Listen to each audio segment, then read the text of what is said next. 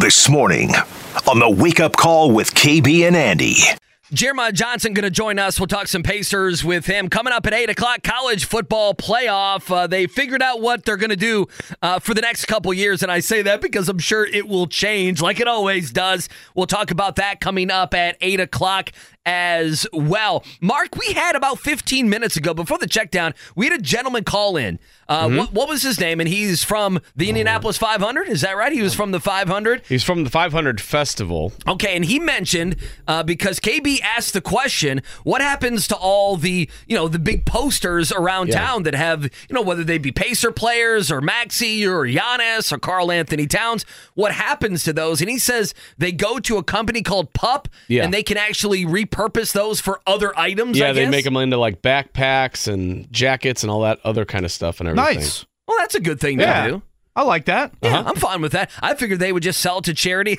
so, someone who's got a lot of money would come in, you know, like the Irsay family, they would buy some of those. But that's that's cool if they can do that. I got no problem with that. Again, Chris Gahl from Visit Indy going to join us here uh, later in the show. I, I boy, you would have to like map out a list, but Andy, when you think of multi-day events for a city to host, I, would assume, particularly in the continental U.S., you got to think the All Star Game for the NBA and the NFL Combine would rank easily on the top ten. Oh yeah, I mean, there's no doubt about it. I mean, the the combine isn't the NFL draft, you know, which is going to be in Detroit where they close down the entire downtown. But uh, as I always say, it's still good to be a parking attendant. It's still good to own some rooms at the JW Marriott, is it not? Oh my gosh, that's an understatement. Especially when league personnel is, you know, a black card in it. I would see. I would think a whole lot. You're I- damn right. I think the per diem's looking pretty nice on that end. So again, we'll chat with Chris Gahl coming up uh, at nine forty-five. All right, uh, Mike Woodson conversation. Let's play this sound. I played this during the check down, but for people just joining us,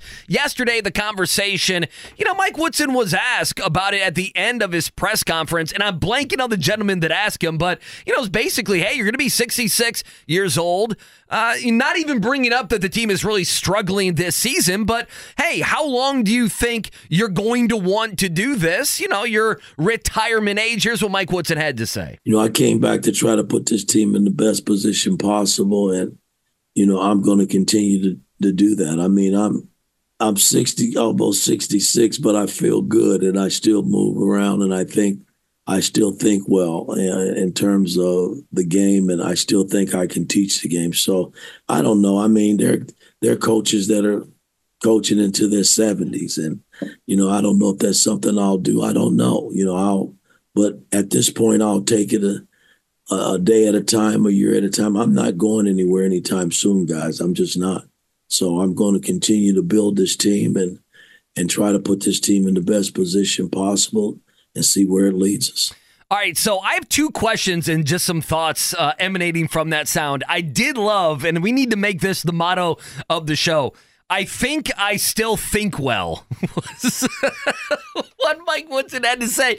I'm sure Indiana fans heard some of those quotes uh, and they weren't happy. And then the other thing I was thinking, and I don't know, there's some coaches that hear all of the outside stuff, right? That hear all of the, if they're losing, that hear all the complaining. I'll give you the perfect example is John Calipari. No one consumes more of what his fan base says about him negatively than John Calipari. I don't know how much Mike Woodson consumes of the unhappiness with the average Indiana fan, and the average Indiana fan is done with Mike Woodson. But what did you make of his comments? I didn't think it was too crazy. I didn't expect him to say, "Yeah, I'm going to be gone here in two months." Yeah, I wanted to make sure that I watched that entire presser yesterday because I, I wanted to hear when and, er, and I guess how that question was asked, and it was you know pretty much lobbed to him of actually the person that asked it mentioned I'm 66 years old, and you know preface with the joke of you know whatever at times I, I don't feel super motivated. You know how do you feel at that age? I, that answer really doesn't bother me too too much. Um, I get that there's a little bit of a guys. Even if you want me gone, I ain't going where going anywhere. And you know, you could kind of maybe on the inside he's saying that with a bit of a cackle, and that could you know obviously frustrate some IU fans. I thought. One of the more head scratching comments, though, Woodson related from yesterday, was not necessarily that answer, Andy.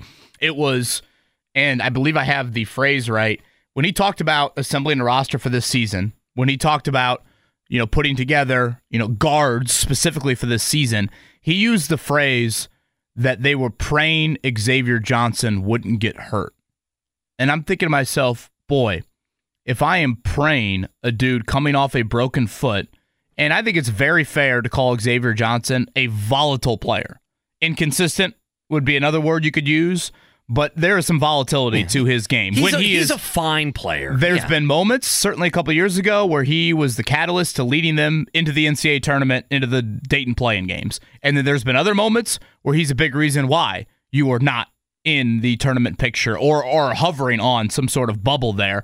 But if you're praying that that guy is going to stay healthy, that's not a plan that I want to put all of my chips in the middle of the table to. He said something that they felt like Jalen Hood Schifino was going to be back You, for want to hear this? Yeah, I yeah, yeah. Go ahead and play And by the way, yeah. it was Tom Brew who asked. He's from the the SI uh, IU site.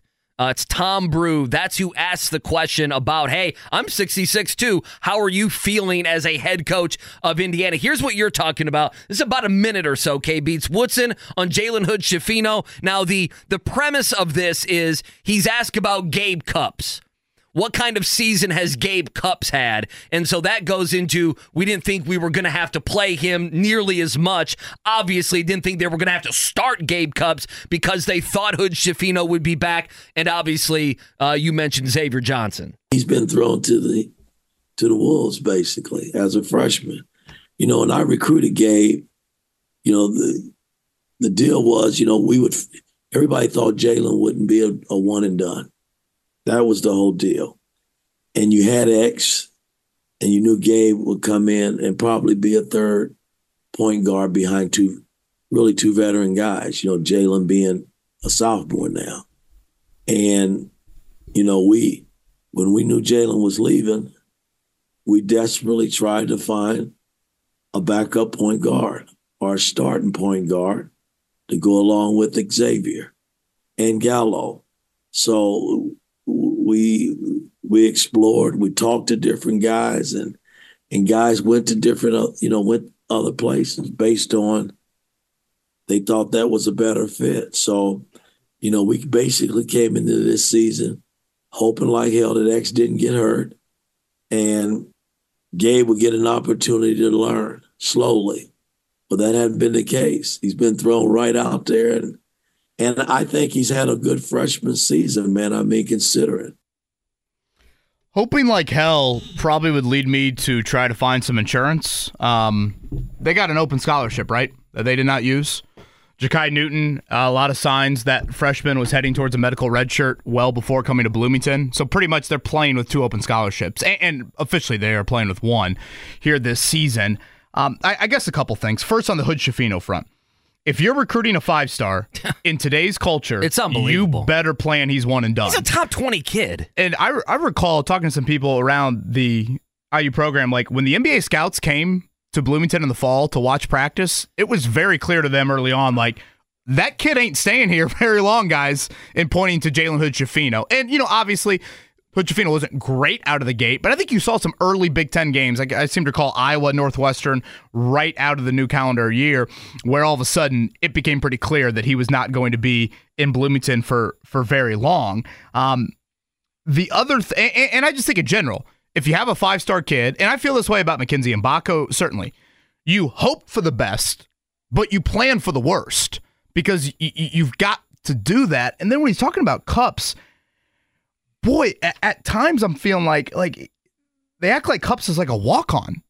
And I know it's low hanging fruit to compare Indiana and Purdue, but I do think in this instance, Purdue made a very concerted effort to try to get a portal point guard a couple years ago.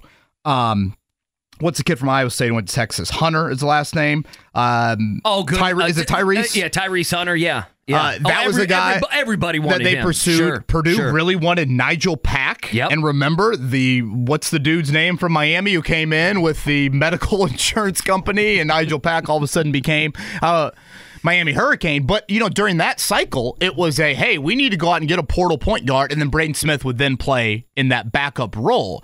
If you think back to how Indiana recruited with Gabe Cupps, when Gabe Cupps was committed, the thought was Xavier Johnson would not be in Bloomington for this sixth year. The only reason Xavier Johnson is still in Bloomington is because he broke his foot in the December game against Kansas. And then he got the medical red shirt. That, again, was not even a guarantee. So having to play Cupps, you know, these types of minutes, like there's this thought that this is some Bloomington South walk on. That all of a sudden, you know, his father has donated all this money to the program, and that's the only reason he's there. Right. Braden Smith was thrust into the exact same duty that Gabe Cupps is really being asked to, and as a freshman was an all freshman guard.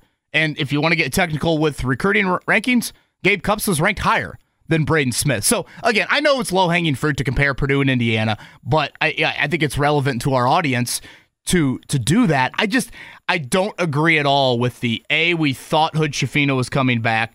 B. We were hoping and praying that Xavier Johnson would stay healthy. You need to find insurance policies. You need to make sure that you can cover your you know what in case volatility occurs with Xavier Johnson, like it has his entire college career, or an injury situation occurs, which unfortunately that's what he's battling right now, especially when you have an open scholarship and especially when it's a guard because guard play matters a whole lot. Banking on Xavier Johnson and then Trey Galloway to go from role player to lead guard for a whatever you want to label Indiana. The hope would have been a tournament team. That's a big ask. And to me, that's risky business that now has come back to bite Indiana. You know, one of the things that if you're an Indiana fan and Woodson's going to be here, let's say it's even a couple years, not just, you know, next year is the swan song, is I don't like the way, not only how Woodson built the team, but you know, and I've been yelling and screaming about that ever since they played Army, right, KB? We've been talking about this for months, going back to, you know, October, November, is no one's playing the role that's good for them on this team, except for maybe Kel'el Ware, right? Am I, I mean, he's obviously showing up uh, in these mock drafts. I mean, this is not good for Trey Galloway. He's playing out of position I mean, Woodson even talked about that yesterday. That he's trying to keep, you know, Trey Galloway in a good spot. Galloway's got to score more than he ever should have to.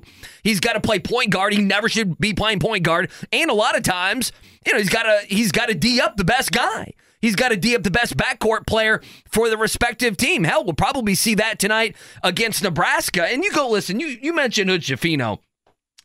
I listen. You're a top twenty kid who's a five star. I, I don't know that that scares the hell out of me that Mike Woodson doesn't know what's going on. Yeah, again, think, hope for the best, but you got to plan for the worst. And I think you know what's going on because they paid a bunch of NIL money to get Mackenzie Mgbako. I mean, they went and they got, you know, they're an Adidas school and they took a Nike kid and Kel'el Ware to get him to campus. So I know you know, I know you and your assistants know how to play the game just a little bit. Don't act like, oh, Hood Schifino surprised us. Well, if he surprised you before the season, it became very apparent during the season when he was having great games that this wasn't going to be a guy. And then outside of, and I don't mean this to make this a Purdue thing, but outside of Purdue and a few other teams, KB, you view these guys in a one in a one year prism. You just do. And I use Purdue because Matt Painter has kept a lot of guys, right? For for that's that's been the Purdue way is to keep a lot of these guys and develop a lot of these guys. Virginia, when they were rolling, uh, has been able to do it. And I just I, maybe he's not trying to throw this kid under the bus. But Mike Woodson has some sort of obsession, does he not, with Xavier Johnson? like, like I don't know. He's he's just very accepting of Xavier and acting like Xavier Johnson is is a good piece to the puzzle. And yeah. I don't feel like he is a he's not a great piece to the puzzle. I know that. I'm not trying to down the kid, but Mike Woodson talks about him like he's something that, that the rest of us don't see. And that's what I don't understand. Yeah, he, he talks about him like he's such a sure thing. Like this is a surefire all Big Ten type of guard. There are moments where he certainly is that, certainly. But um, to me, uh, again, use Mike Woodson's own words. What what do you say? We were hoping that he'd stay healthy. We were, you know, I mean, uh, hope is a yeah. dangerous game to play. And when you have 13 scholarships, utilizing all 13 of them would seem pretty wise when you do have the injury concerns that you have. I mean, a broken foot for a change of pace point guard like Xavier Johnson, hoping he'd come back from that in less than a year. That to me is difficult in its own right. And then again, there's just natural inconsistency with him as a player to where I've labeled him Lance Stephenson. it's good Lance and it's bad Lance. And that's the up and down nature that comes with a player like that and not banking on insurance. Like that's where again Purdue made efforts in the portal to go after you know the Nijel Paxson, and Tyrese Hunters of the world, and when it didn't work out, the eggs were in the Braden Smith basket. And luckily for them, Yeah. and a credit to Braden He's Smith and that coaching right. staff, it worked out, and they were able to handle that. For Indiana, it's been in the Gabe Cupps basket, and that has not worked out at all. Last thing, he used the word desperate as well, going to get guards. I, I find that to be worrisome. IU should not be desperate. And at that point, you got to go money whip two mid major guards. Yeah, and that, that's what Mike Woodson didn't do. And who knows? Maybe they'd be a bubble team. At least we'd be talking about a tournament. Maybe they'd be in the play-in game. But they needed to go with all the kind of bullets in the gun that IU basketball has and money whip a couple guys to not play for you know Texas A&M Commerce to go play and to go play at Indiana on a one year deal. Pacers All Star break storylines. What are we watching for when they return from the break? Where are their playoff odds? That that number kind of hmm. surprised me. We'll touch on that on the other side. It is the wake up call, eight o'clock hour here on a gorgeous Wednesday. Life is full of things to manage your work, your family, your plans, and your treatment. Consider Kesimpta, ofatumumab 20 milligram injection. You can take it yourself from the comfort of home. If you're ready for something different, ask your healthcare provider about Kesimpta and check out the details at kesimpta.com. Brought to you by Novartis Pharmaceuticals Corporation. Life is full of things to manage your work, your family, your plans, and your treatment. Consider Kesimpta, ofatumumab 20 milligram injection. You can take it yourself from the comfort of home. If you're ready for something different, ask your healthcare provider about Kesimpta and check out the details at kesimpta.com. Brought to you by Novartis Pharmaceuticals Corporation. I know you did, KB. Did you see this? No. Oh, you didn't see this at all? You didn't see this? I Oh, thought you were bringing up. Justin Fields and the Bears here. What did something happen with Justin Fields and the Bears? Aren't they going to move him He, he unfollowed them on uh, oh, he, un- Instagram. he unfollowed them. Who cares? He should. Uh, who keeps track of that? Yeah, by they're the gonna they're gonna someone that's no life. They're gonna get Caleb Williams. They're good to go. Uh, Elly smashed a, a, a foul ball, a deep foul ball off, off uh, Hunter Greene. Oh. He hit a car. Don't look now, but here come the Red Lakes. I'm was- very optimistic about the Reds this It, it was uh, I Hunter. feel like you say that every year. It was Hunter Greene's car. Hunter Greene threw the pitch. De La Cruz hit a deep fly ball. That's what Hunter Greene gets for parking his car there. It, uh, they heard Luckily, if there's any player on the Reds roster that can afford that, it's Hunter Greene. He would be one of the only ones. Uh, there's no doubt about Mark, are you good with Justin Fields uh, departing? Yeah, I mean, I'm kind of I'm kind of resigned to it. I think that's what they're going to end up doing, just because I mean, it, they're saying it's going to take a historic a historic haul to move them off of the number one spot. So I don't So think you don't any turn into the trade back, get the historic haul, build a football team, and then either Justin Fields is the answer, or in a couple years down the road, you then draft that QB. No, I think they I think they did that last year. They're not going to get a better haul, I don't think. Than I don't think anyone's going to come up to match what they're looking for for the number one spot. So I think they're going to take Williams. They're going to move off of Fields, see what they can get for him. I've heard rumors of a second round pick. Okay, we'll see. Uh, but yeah, I'll be interested to see where he lands. There's Steelers and Falcons rumors, so we'll see where he ends up. Be a popular topic when we're at the combine next week. Yep. Oh, it's gonna They- be it's gonna be a very one. Mark's gonna be painting his uh, his uh, fingernails like Caleb Williams Uh-huh. coming up uh, in just a few weeks. the so Bear, that, the that'll be Bears run the. NFL offseason once had an again. FND at one point on those nails. yeah. Oh, it's fantastic. All right, you said you had some odds. Pacers back in Yeah, what do you action think- tomorrow. Okay, what do you think right now? Pacers are the sixth seed in the playoffs. Right. Um, they are what a half game up on Orlando and Miami. Uh, is that th- right? Yeah, they are a half game up on Miami and Orlando, and what is it? Three and a half games up on Chicago. Okay, so playoff chances for the Pacers with 26 games to go. What do you think those percentages are? Oh, I think it's probably pretty high. I'd say they're what they're minus fifteen hundred, maybe something like that. I mean, they're going to make the playoffs. It's a matter of are they the six seed or are they the seven or eight, right? I mean, that's the conversation. Mark, take a stab at it. You're bringing this up like they're like they're really shockingly low.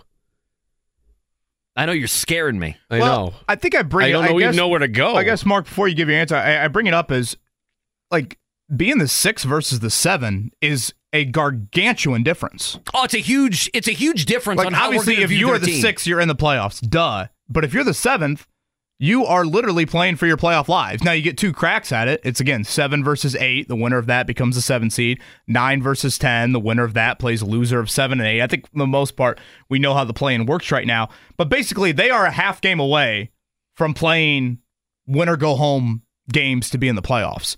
Um, I was shocked to see the number at 89% of them making the playoffs. Like, I mean, you were just one game away from being in the play in.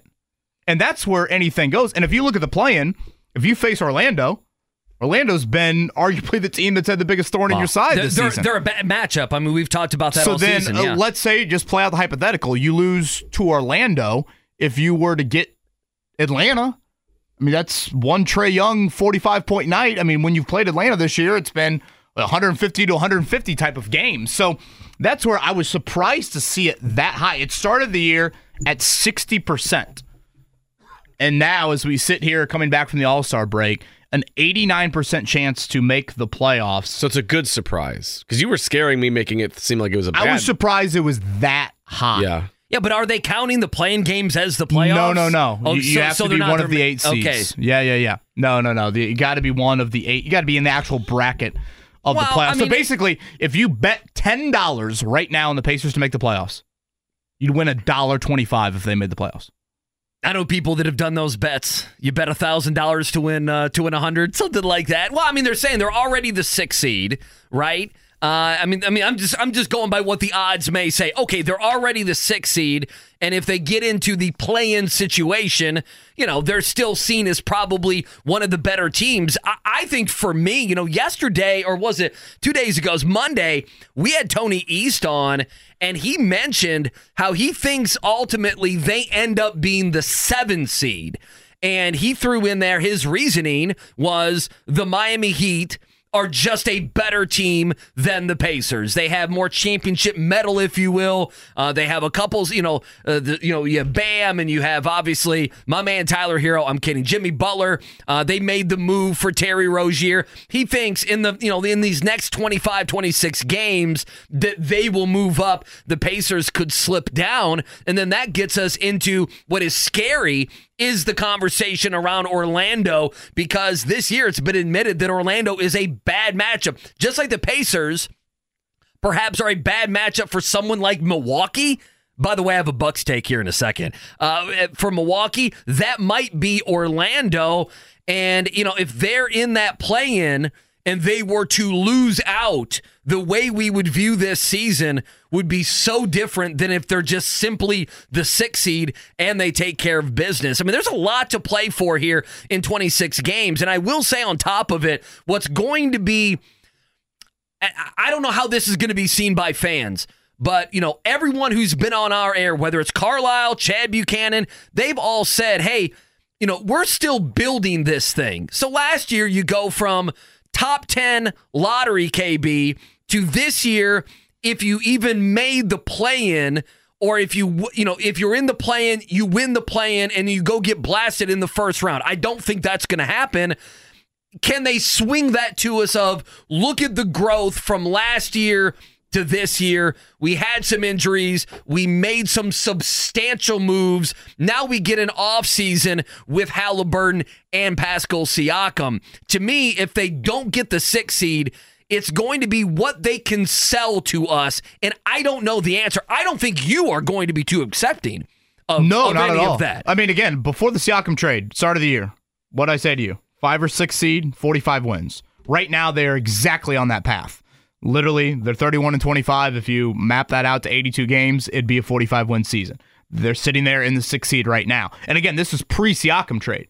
When you make the Siakam trade and you do something that is much more of a short-term win now sort of move, those expectations have sure to rise. things change right So if There's you no don't get to those levels, and just more than anything, and Andy, you and I were there last Thursday at the Vogue. Again, how many times did Tyrese Halliburton bring up the fact that he's never played in a playoff game? I, I swear he did it five different Uh, times. it's a big deal to this franchise sitting on that couch for, for an hour. It- it's a big deal to your star. And if you start looking at playoff appearances for these guys, certainly Siakam brings a lot of history. But they there's not much on this roster, especially from your main guys. And if you're a guy like Miles Turner, it's been quite some time since you have experienced that. Um, again, I am very up in the air on what type of Pacers team we're about to see. They just went through easily their most up and down month of the season. There's plenty of context around that via trades and injuries. And you could say that about a lot of Eastern Conference teams, to be fair, right now. A lot of them are dealing with some health questions. Um, but, you know, as you look ahead to tomorrow night when the Pacers get back on the court, I thought Rick Carlisle kind of hinted at it to us yesterday. These first seven games out of the break, you've got to take advantage Oh, they of need, them they need time. to be five and two, something you like that. You start with four home games. Yep. You don't play a single team in the top five of either conference.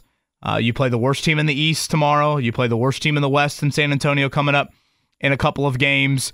You need to take advantage of that. Now, again, having said that, there's still questions of okay, you know, what's that second unit look like cohesion wise? I think your bench has really struggled for consistency since really the Siakam and probably more the Buddy Hield trade. In what does that unit look like? Now, again, Mathurin has been out for some of that. Jalen Smith has been out for some of that. There's a trickle down effect if Aaron Nesmith doesn't play tomorrow night and what your starting lineup would would look like. So um, on paper, there's a beautiful opportunity here to string some together out of the gate.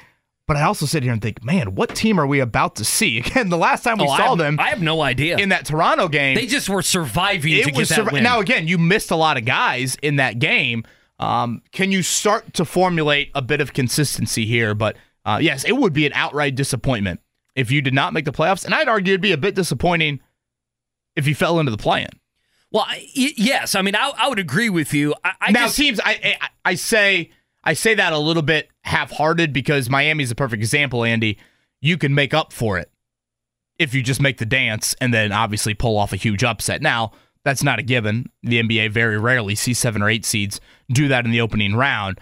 But I view a successful second half into the postseason as you get one of these top six seeds and you are extremely competitive in a round one series. Extremely competitive. Yeah, see, I'm with you, and I would even go. I'll, here's a step further. I would go. I kind of feel like, listen, Boston. You know, Boston to me is the team that's going to be in the finals for you know from the Eastern Conference. I think Boston's just a bad matchup for many, many teams in the NBA, including the the, the Pacers. So, do I want to see? I, do I want to stay away from Boston? Would I want to see Cleveland? Now, I happen to think the Knicks, if OG comes back and he's healthy, I think they could be a tricky matchup as well. You want to stay away from Boston? I think for me. What I am going to find interesting, not only with you, but I'm using you as the example if they don't pull through in these final 26 games, and I'm with you, I don't know what to expect over the next month and a half or so. Is has this season become very little gray area, very little nuance, very much pass or fail? That's how it sounds like. That's how that's the situation kind of I feel like you're setting up is listen, if they can make the playoffs because they need to play in these series to get that experience. You it's kind of like Anthony Richardson. He can sit all year, he can have the shoulder injury and he can be mentally locked into practices and games, but that's not the same thing as going out there against the Baltimore Ravens and playing 60 minutes of football. Well, it's uh, not the same thing. Again, especially when you don't have your first round pick. Like, the, the, the, there's no point in, like, I mean, I look at these NBA mock drafts and I look at them to see where Zach Edey and Kel'el Ware are. Like that that's where my interest is. It's not necessarily to look at them and say, okay, if the Pacers don't make the playoffs Right, they- or if they bow out early, where would they be? There's nothing in round Well, one. you, you have so, you have an early round two, and- but again, it's not their own. I know. That so so the Pacers standings. It doesn't matter where the Pacers finish record wise because they don't have that that- early second round pick is Toronto's. Correct. it's it's Toronto's. so right. that's the team we So, honestly so it's, should go- be. it's going to be a high pick, but it's not a first rounder. It's a second rounder. I mean, the only thing like I, in years past, you had your Sure. first round pick, You- so there was a a chunk of the fan base. I'm not saying it was overwhelming that cared more about that. Now it is shifted, and the Siakam trade again has shifted it more in my eyes. Of no, no, no. We're not playing the mock draft game here in 2024. We're playing the you get experience at a level that your franchise has not seen in quite some time, which is a it's a foreign experience for for us in this market. We're not used to the Pacers. No, it's a good conversation. It, it's a good conversation instead of worrying about okay, who's the. And if you look at these mock drafts, boy, there are some names people are not going to know. So many of these lottery picks, KB. It's going to be funny when we start going through some of these because there's a lot of guys who are on random either college teams, uh, who are foreign players that people are just not going to know, or who have played in you know G League, eh, you know Elite, Ignite, whatever it is. I, I would say last thing on this, two things. Jarace Walker is kind of your draft pick. I, I know people may not want to hear that, but this is a redshirt year for him for the most part. So next year, there is a guy that you're developing that you expect to be a big part of your team. It's not a rookie. I understand. It's not the same as getting, you know, the 11th overall pick, but Jarace Walker is part of the conversation. And then, you know, I've looked at you and some of these fans and said, what's the gray area, pass, fail, whatever. We don't need to do that. We can look at Tyrese Halliburton. If they don't make the playoffs, Tyrese Halliburton, I think, will come out and say, this season did not go the way we thought it was going to go. I think he will create the narrative of this wasn't good enough. That's my opinion at the and, end and of the he's year. right, frankly. Um, yeah, he would be right. I looked at a couple mock drafts yesterday, NBA wise. Uh, interesting to see, I guess, both of these mocks. And I don't know if this is a big man bias, but ESPN with Jonathan um, Gavoni, is that it? Yeah, Javoni. Yeah. Um, he had Zach Edey 13 to the Kings. That's the highest I've ever seen him, right? In the last two seasons? Now, let me read off the other names. Again, compare it to Sam Vecenie with the Athletic. But Edey, 13 to the Kings. Kel'el Ware, 24 to the Pelicans. The Athletics mock draft had Edey going the final pick of round one to Boston, and then Kel'el Ware going 43 to the Rockets. So if you look at that, Edey drops 17 spots from one mock to the next. Ware drops 19 from one. It almost seemed like the ESPN mock is not as much like, hey, we don't care about big guys. You know, like Yeah, no uh, we're gonna. We're, That's a we're big gonna- discrepancy, honestly. And, and it's both of them. You know, Yeah. it, would be one thing if it was just one of the players, one of the two. And I get that Edey and Ware are not the exact same player. Granted, you'd label both of them as big guys. Um, but still, uh, that's a little bit of an insight look into Let me ask you where this. Kel'el Ware and where Zach Edey are being projected right let, now. let me ask you this. If I said one guy and by the way, Mackenzie Mgbako was not in either. Yeah, he wasn't in any, any of them. If I said one guy were to go in the first round, who do you think it would be? Edey or Kel'el Ware?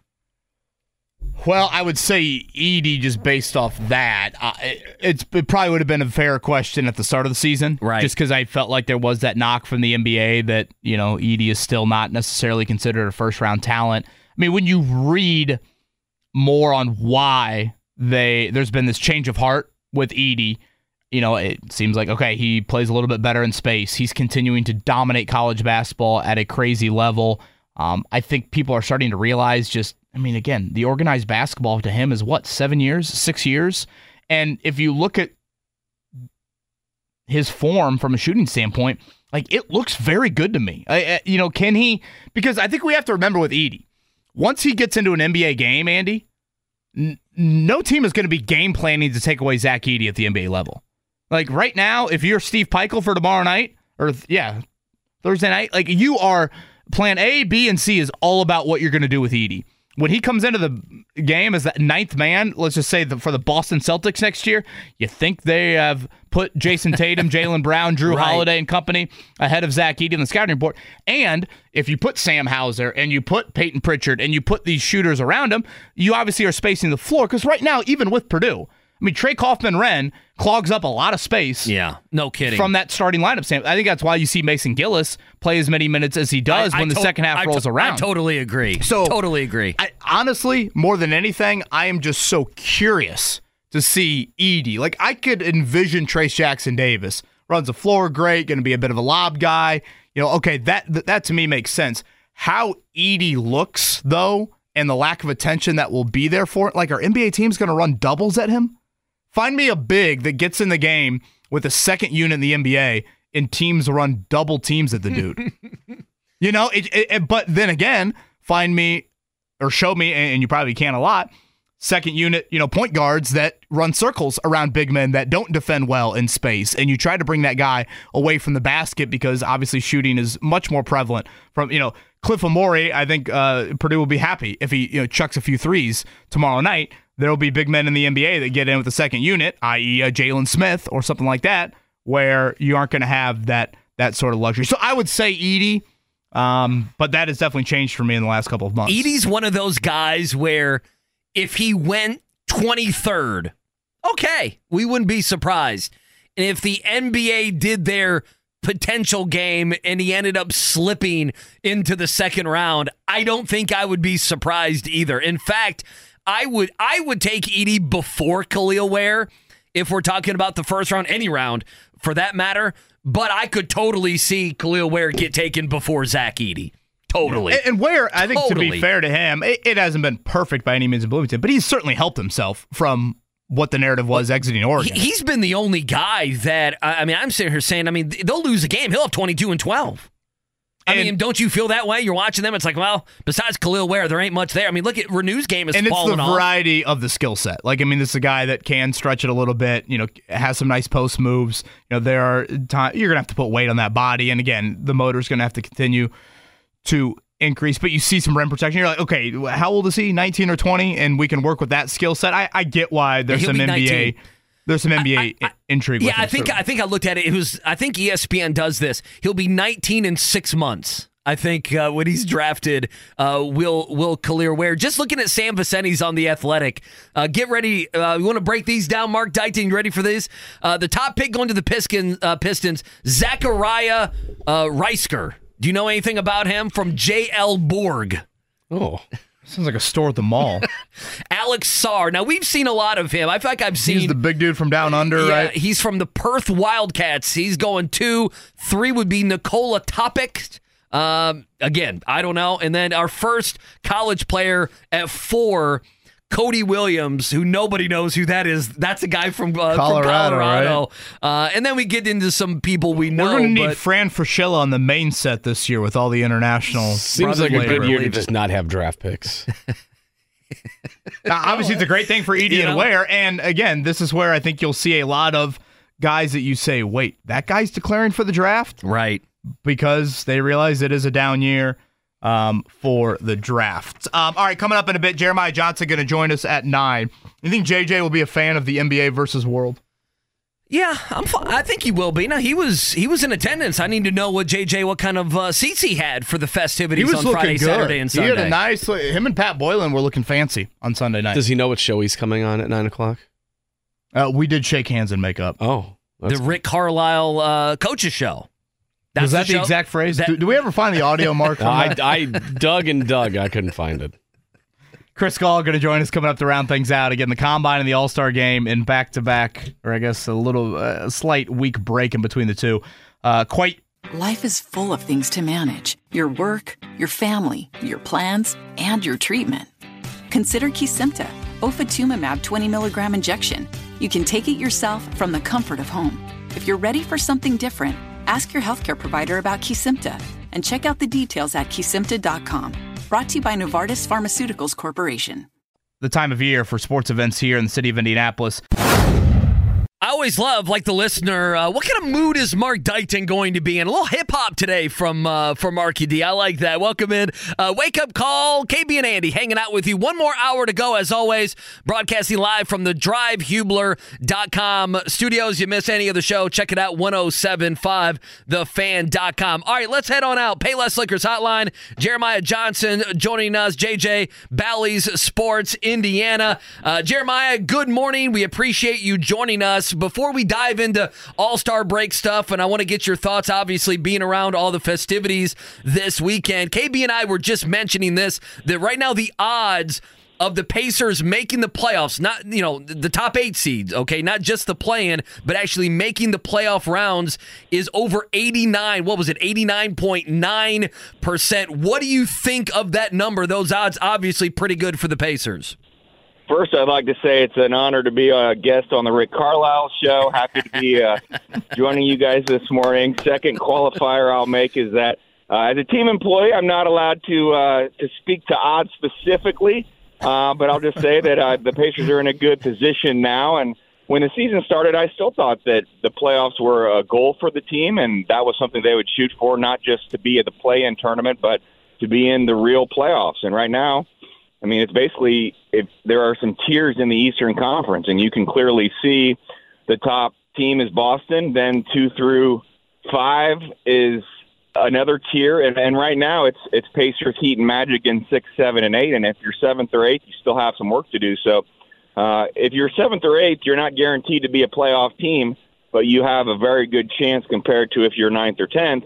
But I think this team is shooting on a, a goal towards being top six and not having to to deal with the play-in tournament. So I like their chances. Health will be a big determining factor over the final third of the season, and, and that's another thing that's kind of worth pointing out. It's not the halfway point of the season. Two thirds of the season already in the books, uh, less than one third left, and so every game from this point forward is really important. I do want to get to that health, but I must acknowledge I will never forget the glare I got from Jeremiah Johnson as I'm going up the escalator the other night after the Warriors game. Uh, probably a, a, show you weren't looking forward to too too much, JJ, after that home effort in the old loft there. But I did yell down to Jeremiah from the escalator um, shout out to the Rick Carlisle radio show there. And let's just say JJ didn't smile too much at me.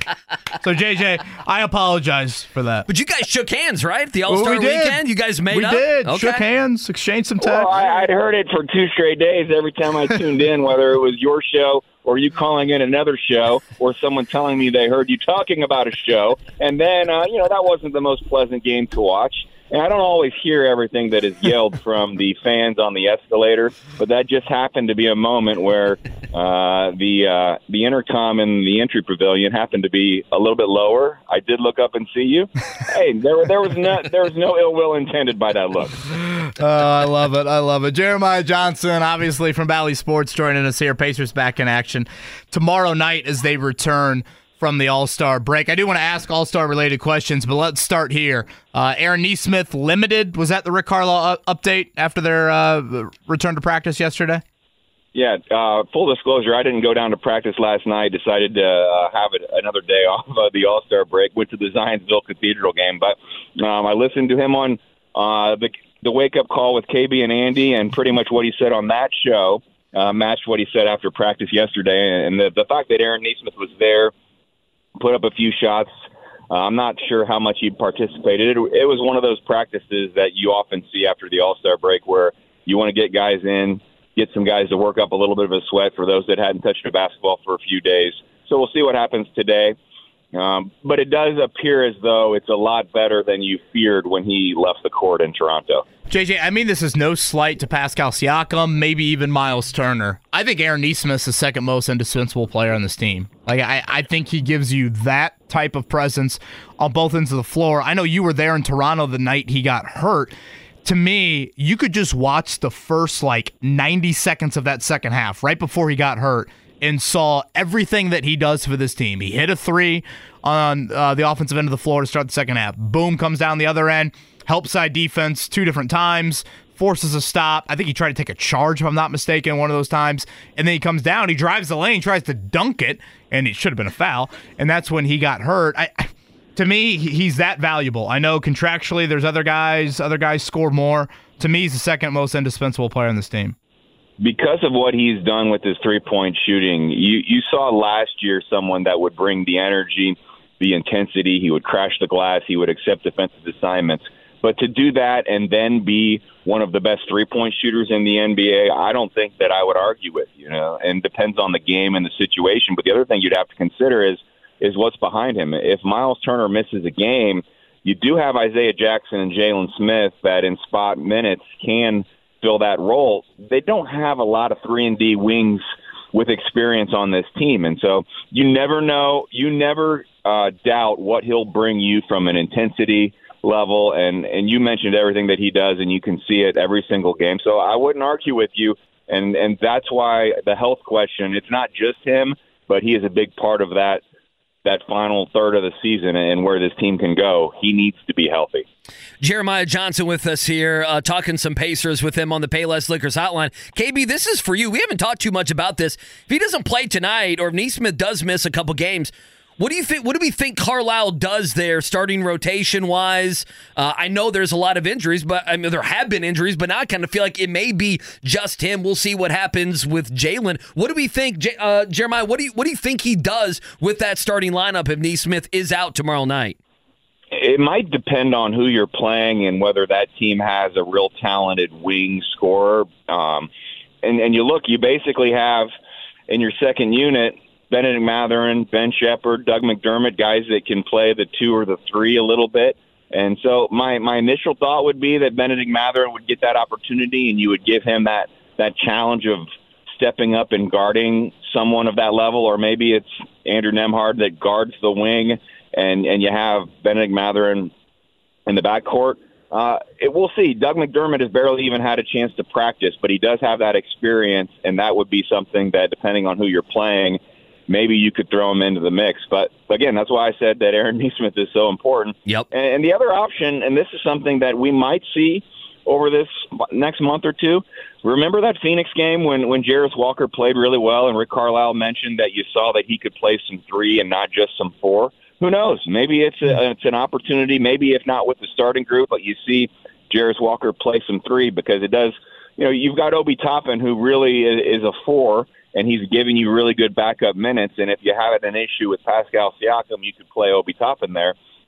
But the three position is one that's a little bit of a question mark right now. So who knows? Jarace Walker could get into the mix as well. But uh, Ben Sheppard's play in Toronto might have vaulted him up the list. Maybe I should move him higher in, in my answer here because he, he knocked down shots. He made a big stop. Maybe he gets that opportunity as well. It, there are some options, and there are a lot of things to consider when Rick Carlisle's making that decision. Yeah, big fourth quarter moments from Ben Sheppard, certainly the last time the Pacers played a week ago tonight. Again, Jeremiah Johnson is with us here from Bally Sports. 7 o'clock tip. It'll be the Pacers and Pistons. Are we going to get a Bennedict Mather and Jay Ivey camera watch tomorrow night? Uh, yeah, I'm I'm fascinated. As if we didn't have enough already to talk about with everything that happened with All Star Weekend. The first game out of the break, it's the Jaden Ivey Bennedict Mathurin rivalry, and I wasn't actually surprised. I I was a little surprised you saw that intensity in that game because it's a, it's an All Star game, it's the Rising Stars game, and you saw Bennedict Mathurin smiling, but I didn't see too many smiles from Jaden Ivey. and those two players every time they've played against each other, and it's probably been now, you know, four or five times in the NBA last season and this season. I think maybe one of them might have been hurt one or two of the times, but it there hasn't been a lot of love lost. And I remember one question uh, the Bennedict Mathurin either before they were get set to play each other, just because they went through the pre-draft process together and they were drafted right next to each other. I think I asked him at one point if he had any, you know, developed a relationship with Jaden Ivey. He just kind of looked at me and said, Nah, not really. so, uh, you know, I don't know. I am interested to see Central Division. It's what I love about him, frankly. What's that? It's what I love about him. Like, it, yeah. it just, you'd rather have to rein that in than create it. Yeah. I mean, he's definitely not someone that's going to go and handshake and, and hug every member of the opposing team. If he knows someone, he'll go say hi to them after a game. But if not, he's going to get he's going to get off the court pretty quickly unless he's has some post game interview responsibility. So uh, I don't know. If this is exactly what he said, but I thought he's like, no, we're not friends. and, and we saw that on on Friday night. Although he was smiling, and I did enjoy seeing some of Bennedict Mathurin's personality on Friday night. Uh, some of the smiles, it's him smiling, and sometimes the smile is menacing because I was gonna say it had like a yeah, Batman Joker yeah, feel to it. I, I kind of feel like Mathurin will tell Ivey or anybody bleep off, but will be smiling while he's doing so. Uh, Jeremiah Johnson with us from Bally's here on the Payless Liquors hotline. Uh, uh, Wednesday, almost said a Thursday on the fan.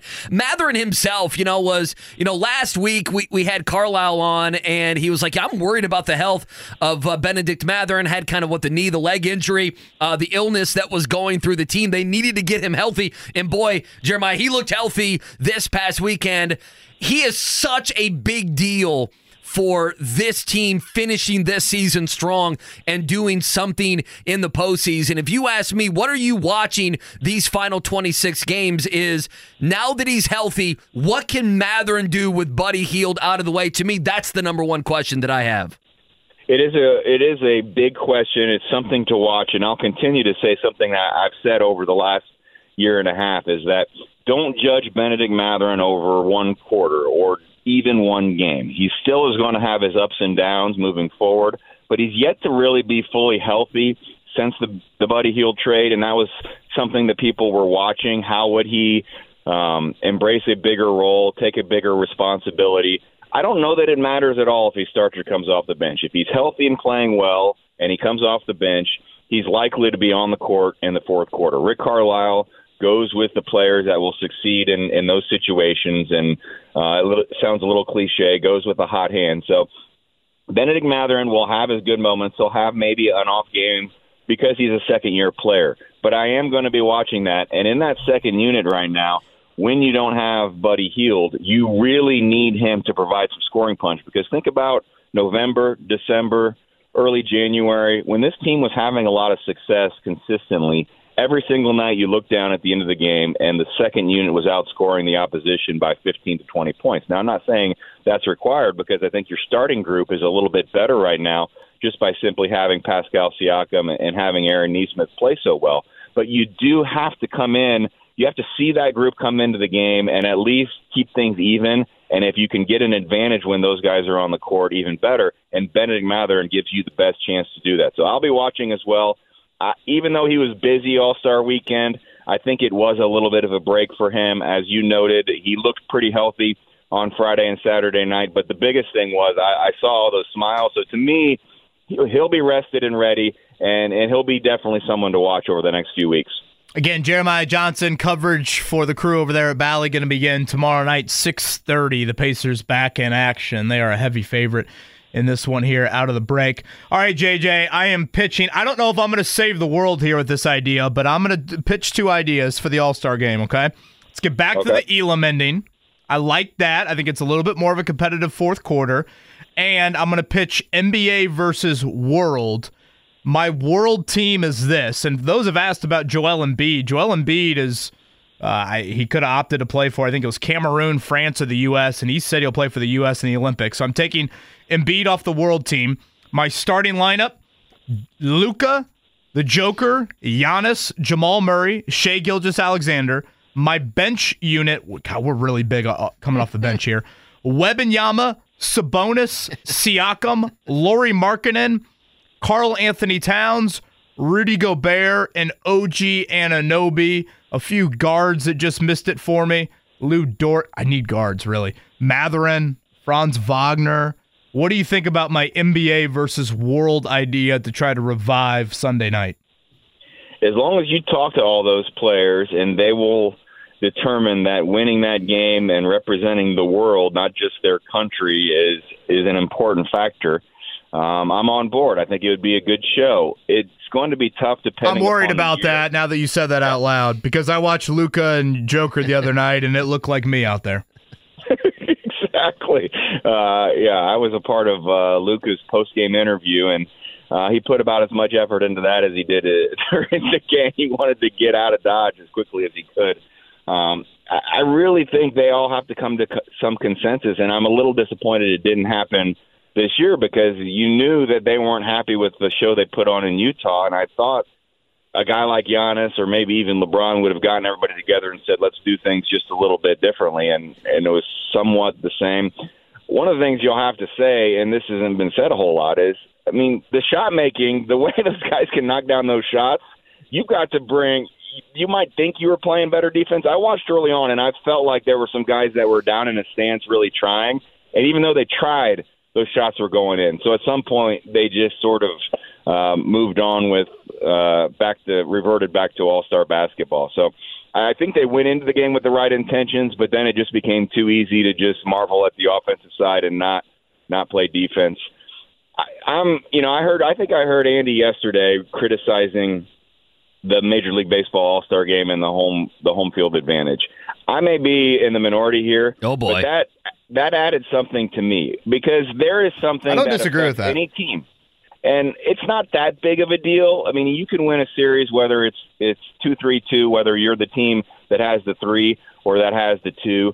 But every player that's on a team is is a team that at least at the midway point of the season thinks I want to be in the NBA Finals, and if there's a chance that the home court advantage can help me, maybe it adds a little to it. I thought those baseball games, those baseball All Star games, when they did that, I thought it added just a little bit. I don't see why you wouldn't try something like that. And the other thing that is tough from an aesthetic standpoint, you saw the money matter in the in-season tournament. Those games were going to be still a big deal because they counted for the regular season. They were part of the schedule. Maybe you figure out some way where there's some financial incentive and you match a charity aspect of it to where um, it gets their attention. So I, I don't know that someone above my pay grade is going to have to have some of those discussions. But I don't want to see it go the way of you know the flag football of the Pro Bowl and because I didn't. I don't even know that I've even cared one bit about that over the last few years. I thought All Star Saturday was really good, but you still need to have a basketball game to bring all these people into town and and to make it a full event. So hopefully they can work on things. USA versus the world, I'm not against that as well. Again, as, as long as everybody's buying in and everybody's focused on playing a little bit different style of game, then you could go that route. JJ, I'll add one more thing, and I brought up Luka and and Jokic and them not giving really any effort at all Sunday night. Um, I shared this story earlier. I was actually listening to Micah Shrewsberry yesterday because I'm a Notre Dame basketball nerd, and he shared a story about when he coached with Brad Stevens in 2017 in the All Star game.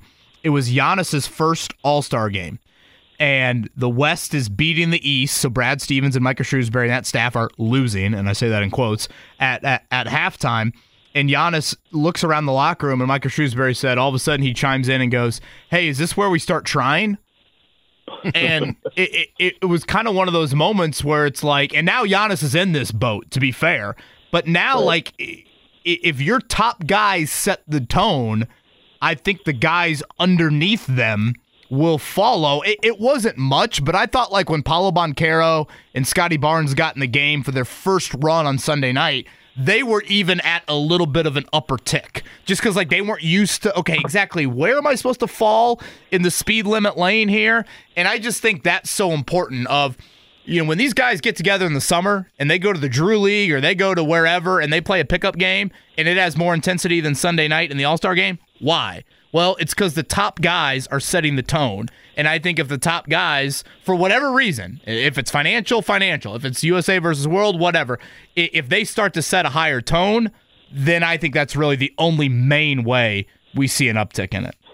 That is definitely where it starts, and that's why I think Adam Silver was so disappointed. Is he's a he's a players commissioner. He's given in a lot over his time to making things better for the players, and I thought he I mean, he. I think he felt like he had the leadership on his side, where they all agreed it needed to be a little bit better, and then the product on the court didn't match what he thought would happen. You bring up a good point in the coaching staff. It, it starts with the the top players, but who has a harder job than those coaches? Because they don't. They know one way to coach.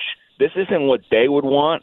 However, you can't sit there and yell at a, a player before the game, or spend a lot of time putting in offensive sets or or coming up with some defensive adjustments if everyone's going to laugh at you. And you don't want to do that either because who knows? You may want to try to coach one of these players at some point. So eh, this is the one game where the coaches aren't really they don't have that much power. They're kind of just sitting there. And I even asked Chris Finch after the game. I said, "You've got like a four or five minute timeout, it seems, and you're standing there with your coaches. what are you guys talking about while while the players are on the bench?" And and you know, he's like, "Oh, well, we'll try to set up a play for somebody here or there, but there's not a whole lot you can you can do. So um, I feel for those guys as well, and it's it's that's an interesting story from Micah and and Brad. We'll see what happens. I know they'll try to make some adjustments, and I'll be interested to see what those are. Jeremiah Johnson with us here from Bally's on the Payless Liquors Hotline. Last one for me. Uh, JJ, I mean, I don't know. What was your favorite thing uh, over the weekend? Festivities on Thursday, and then obviously Friday, Saturday, and Sunday. What stood out to you being uh, behind the scenes and kind of attending so many of the different events? From an on-court perspective, that LED court, I had when I first saw it, I was like, "Is this really going to work?" And when I saw the the media unveil on on Thursday, and I walked on the court, I thought, you know, this could be pretty cool. And the way they executed that in the building I was real impressed how they matched with the dunks and how they changed things up. Uh, someone asked one of the uh, people in charge if that's the future of basketball courts, and he said, "Hold on, hold on, just a little bit. Maybe long, long time down the road, but it is something they can use to capture the attention." And I thought it added to All Star Saturday Night, and I did want to say that uh, some of the feedback after Saturday night that you saw from people watching on television, to me, did not match what I felt in the building. I thought that was a really good show again, I mean, the three point contest, uh, three or four people tied at 26. The skills challenge went to a tiebreaker. The slam dunk contest, it's going to get criticized every year because it's not Michael Jordan Dominique Wilkins. But some of those dunks, uh, if you just you know didn't know who was doing them, I, I would say they would compare somewhat favorably. So Um, not not to Michael Jordan, but to some of the other ones that people are nostalgic about. So I thought the Saturday show was really good, especially for those in the building. Maybe TNT, the broadcast didn't match what it was in the building, so that's probably my highlight. The other highlight, and this is a shout out to many of the people listening, the number of Pacers fans that I saw. Just I made the walk from Gainbridge Fieldhouse to cross over to Lucas Oil Stadium probably ten different times, and the amount of people that stopped and yelled "Go Pacers!" and were enthusiastic, and and even just for me personally, you know, told me they appreciated our work. I, it made me feel good, and so shout out to all the Pacers fans that that were able to make you know one day of it, a weekend of it, whatever you were able to experience. But the Pacers fans, I thought really really showed out and showed up, and I felt their enthusiasm, and I can tell. Every time they said something like "Go Pacers," they told me how excited they are for the next few months, and so I think it's going to be a fun finish to this season. Four home games out of the gate. It starts tomorrow night. JJ and company will have your coverage. She is Jeremiah Johnson, Bally Sports, again beginning at 6:30 tomorrow night. Pacers and Pistons, and the sideshow of Mathurin versus Ivey coming up tomorrow night inside of Gainbridge Fieldhouse. JJ, good run in Indy Sunday night. I promise no more dirty looks from the loft, uh, from the escalator down to the loft. Thanks for being a good sport. The wake up call with KB and Andy is thriving in February. How about the energy level right there? By the way, I Zionsville or. Cathedral last night? Who won? Oh, yeah, the Cathedral won. Yep. Was it close? Um, first quarter, maybe a halftime. I think it was about an eight point game. Ended up about twenty. Is uh, Hilton's Wow. does Hilton's kid start for Zionsville? Yep. Yep. He starts. He's a, a good energy player. Um, but yeah, just uh, all Cathedral in that one. Well, I'll be watching the Zionsville product, Logan Imes tonight, Notre Dame and Louisville. If you want to come over, JJ, and watch that at the Bowen household, so you just let me know, okay? Okay, sounds good.